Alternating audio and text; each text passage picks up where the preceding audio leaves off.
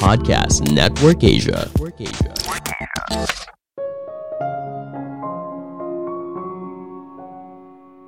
Kebanyakan orang sibuk mengejar kekayaan sepanjang hidupnya, hingga saat meninggal dia baru sadar kalau selama ini dia lupa menikmati kekayaan yang sudah dibangunnya susah payah. Halo semuanya, nama saya Michael. Selamat datang di podcast saya, Sikutu Buku. Kali ini saya akan bahas buku Die With Zero karya Bill Perkins. Sebelum kita mulai, buat kalian yang mau support podcast ini agar terus berkarya, caranya gampang banget. Kalian cukup klik follow Dukungan kalian membantu banget supaya kita bisa rutin posting dan bersama-sama belajar di podcast ini.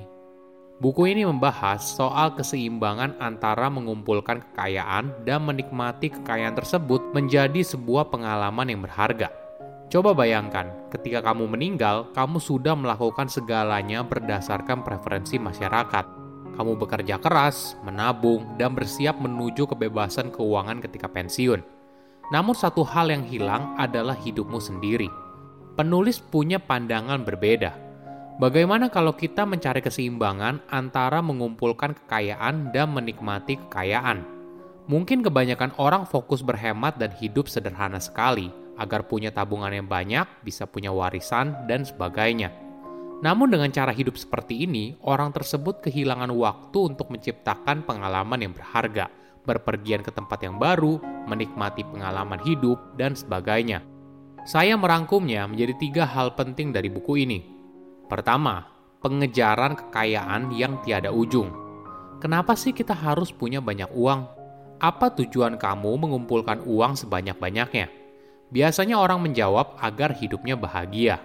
Namun ketika kamu sibuk mengumpulkan uang sebanyak-banyaknya, apakah kamu sambil menikmati uang tersebut? Ingat, uang baru bisa bermakna ketika dibelanjakan. Ketika uang tidak dibelanjakan, uang itu hanyalah secari kertas saja. Perlu kita sadari, hidup tidak melulu soal bagaimana cara menumbuhkan kekayaan, tapi juga soal bagaimana kita bisa memperkaya hidup yang kita jalani sekarang. Saya paham kita tentu saja butuh bertahan hidup, tapi apakah hidup hanya soal itu? Kita tentunya ingin hidup yang lebih, kan? kita ingin menikmatinya untuk benar-benar merasa hidup. Sayangnya, ketika usia kita bertambah, kesehatan kita cenderung menurun hingga akhirnya kita meninggal. Ini yang jarang kita sadari. Misalnya, kamu punya mimpi untuk keliling dunia, namun mimpi ini harus ditunda karena kamu sibuk mengumpulkan uang sebanyak-banyaknya. Kamu berharap ketika pensiun, maka kamu punya banyak waktu untuk mewujudkannya.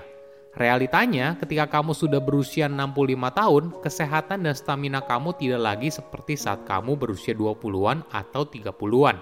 Alhasil, hal ini tentu saja mempengaruhi kamu dalam menikmati pengalaman tersebut. Coba luangkan waktu sejenak dan tanyakan kepada dirimu sendiri. Bagaimana saya bisa memanfaatkan waktu saya yang terbatas di dunia ini dengan sebaik-baiknya? Pertanyaan ini mungkin terdengar filosofis, namun bisa saja mengubah cara kamu melihat uang.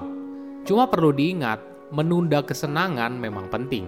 Tidak ada yang meragukan hal tersebut. Namun ketika kamu menunda terlalu lama, justru hal ini menjadi kontraproduktif.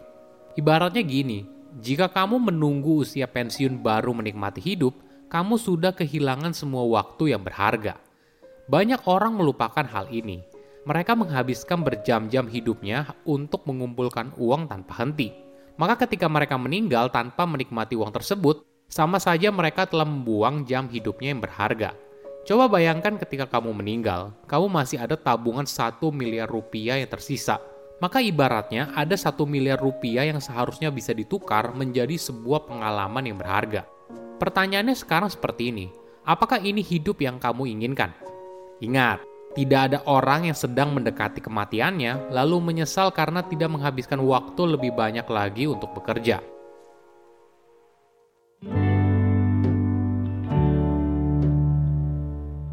Kedua, uang untuk membeli pengalaman. Penulis punya pandangan yang mungkin saja tidak cocok dengan kebanyakan orang. Dia berpendapat, "We have to die with zero." Kita perlu membelanjakan uang yang kita miliki untuk membeli pengalaman berharga, merawat keluarga, dan meninggalkan warisan. Perlu dipahami, kita jangan melihat dunia itu seperti hitam dan putih. Misalnya seperti ini, Wah, kalau gitu kita harus menikmati uang yang kita punya sekarang dong dan gak usah nabung. Atau malah berpikir ke kutub ekstrim yang lain. Kalau harus menabung sebanyak-banyaknya, nikmati setelah tua. Bagaimana kalau kita melihatnya ke tengah?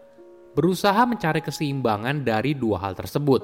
Di satu sisi, kita tidak perlu menunda liburan ke luar negeri yang kamu tunggu-tunggu, tapi di sisi lain, kamu juga tidak perlu menghabiskan semua tabunganmu untuk mewujudkannya.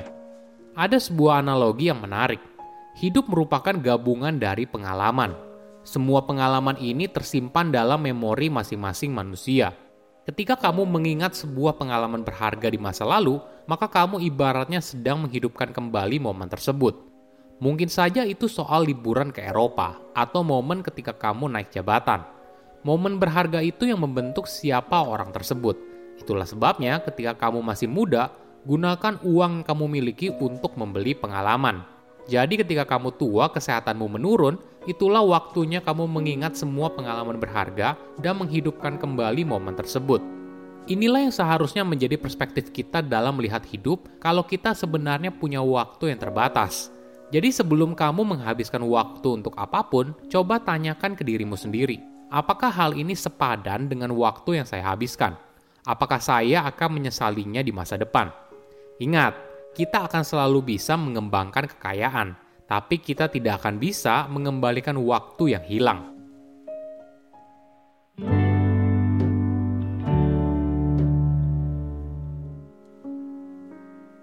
Ketiga, menikmati hidup dengan seimbang. Ada tiga hal dasar yang diperlukan seseorang untuk menikmati hidupnya: kesehatan, waktu luang, dan uang. Sayangnya, ketiga hal ini sering kali tidak seimbang. Di fase hidup tertentu, salah satu hal bisa lebih besar daripada yang lain. Misalnya begini, ketika kamu berusia 20-an, mungkin kesehatan dan waktu luangmu lebih banyak, tapi uangmu masih sedikit. Namun ketika usiamu bertambah misalnya usia 30-an atau bahkan 40-an, uangmu banyak tapi kesehatan dan waktu luangmu menurun. Untuk mendapatkan manfaat sebesar-besarnya, cobalah seimbangkan ketiga hal ini dalam hidup. Jangan tukar masa muda dengan pengejaran kekayaan hingga kamu tidak bisa menikmati hasil keringatmu sendiri. Ada sebuah pertanyaan yang menarik. Kapan kamu harus berhenti mengejar kekayaan? Pertanyaan ini penting agar kamu tidak terjebak dalam pengejaran yang tiada henti. Kadang kita lupa sumber daya yang terbatas di dunia ini bukanlah uang tapi waktu. Setiap orang punya waktu yang sama, namun bagaimana kita menggunakannya akan memberikan hasil yang berbeda. Oke, apa kesimpulannya? Pertama, hidup bukan hanya soal pengejaran kekayaan. Ketika kamu sibuk mengumpulkan uang sebanyak-banyaknya, apakah kamu sambil menikmati uang tersebut? Menunda kesenangan memang penting, tidak ada yang meragukan hal tersebut. Namun ketika kamu menunda terlalu lama, justru hal ini menjadi kontraproduktif. Ibaratnya begini, jika kamu menunggu usia pensiun baru menikmati hidup, kamu sudah kehilangan semua waktu yang berharga. Kedua, menggunakan uang untuk membeli pengalaman. Hidup merupakan gabungan dari pengalaman. Semua pengalaman ini tersimpan dalam memori masing-masing manusia.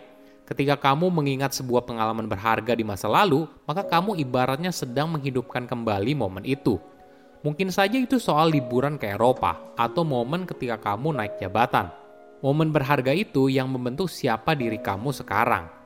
Ketiga, menyeimbangkan tiga aspek kehidupan ada tiga hal dasar yang diperlukan seseorang untuk menikmati hidupnya: kesehatan, waktu luang, dan uang. Sayangnya, ketiga hal ini sering kali tidak seimbang. Untuk mendapatkan manfaat sebesar-besarnya, cobalah seimbangkan ketiga hal ini dalam hidup.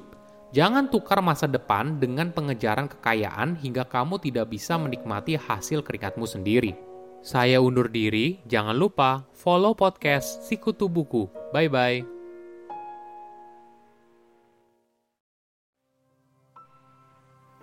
Pandangan dan opini yang disampaikan oleh kreator podcast, host, dan tamu tidak mencerminkan kebijakan resmi dan bagian dari podcast Network Asia. Setiap konten yang disampaikan mereka di dalam podcast adalah opini mereka sendiri dan tidak bermaksud untuk merugikan agama, grup etnik, perkumpulan, organisasi, perusahaan, perorangan, atau siapa pun dan apa pun.